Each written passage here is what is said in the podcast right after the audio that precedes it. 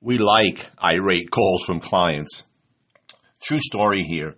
Uh, we had gotten a call from one of our clients regarding one of our sales reps.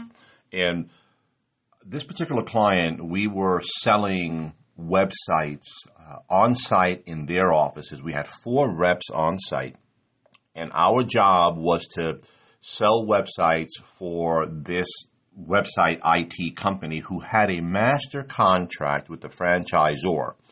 So we were provided with the data set for franchisees uh, to call to get them to update their website uh, for their business. Some of them didn't have websites, some of them needed uh, updated websites. So we were calling on this list across the country, and we had these four reps sitting in a office uh, on site, and they were making calls. And uh, one particular rep, his name is Paul.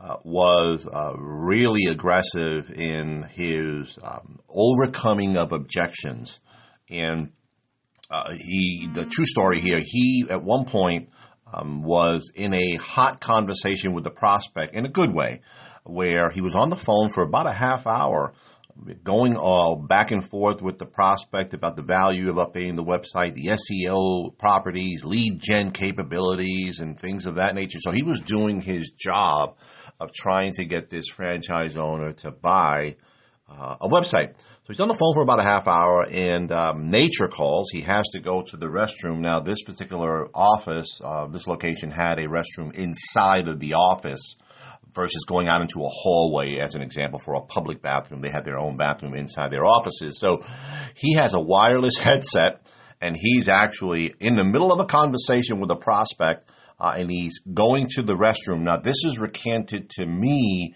by one of our sales reps that were there on site with him because it was four. He was one of the four.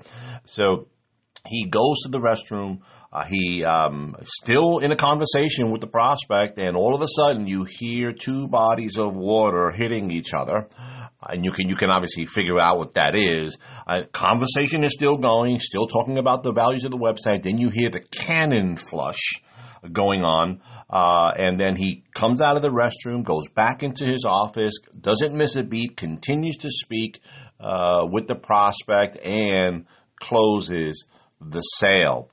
Now, um, about a week, uh, about a week um, uh, later, we get a call from a our client. Uh, now, not regarding this particular prospect, but just in general, we got a call from our client that uh, a few uh, complaints came in. Two actually came in to their offices, not us, because we were contractors working on their behalf. Came into their offices that your sales reps um, were uh, too pushy um, and wouldn't take no for an answer and the like. And they, uh, the franchisee was bothered with uh, Paul um, because he was overcoming objection. Now, Paul was pleasantly persistent. He's not a rude kind of guy. He wasn't, you know, didn't talk down to a prospect. He just was overcoming the objections and sharing the value of the site.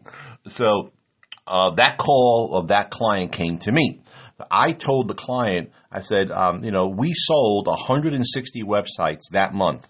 Um, we have sold uh, more than their uh, team. They had a very small team, and, and we had uh, a model that we were rolling out, and they were trying our model to see um, how it works and how we would sell.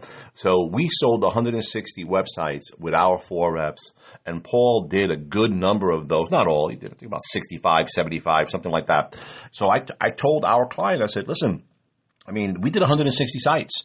Uh, and um, obviously, if a client is not calling back or prospect is not calling back ever so often saying that you're being too aggressive or um, you're you know overcoming objections you wouldn't take no for an answer then uh, we wouldn't be doing our job. So you getting that call to me is a good thing. That means that our people are doing their job. Now uh, in all respect to the client i told the client do you want to us to tell our reps to pull back and uh, you know, and obviously risk uh, dropping uh, the sales numbers um, just because two people called in out of you know thousands that we called and we got 160 sales. So um, at the end of the day, the the client said, you know what, carry on, keep on doing what you're doing. um, obviously try to be mindful of, of not pissing people off. Uh, but we're in the sales process here. We're in the sales game. We're out there to make a sale and share the value of what we're selling on behalf of our client. So some people will agree with this model. Some people will say, no, you know, you shouldn't do that. Okay, that's fine. Your call. But listen, we're selling stuff. So uh, every once in a while, we will um, get pushback from a prospect or from a, a client uh, because it, it, just not everybody agrees, and that's okay. But uh, if you're not getting a complaint ever so often from your on your sales team, we believe that they're not pushing hard enough, uh, and the numbers are not coming in. You need to ask why. So we like irate calls from prospects uh, and or customers on our sales reps, assuming they're doing the right thing. And in this case, they were closing a lot of business. So. Uh, track your sales reps, and if you get a, a, bad call every so often, ignore it as long as they're producing and closing sales. You know, it's just part of doing business. We're selling stuff.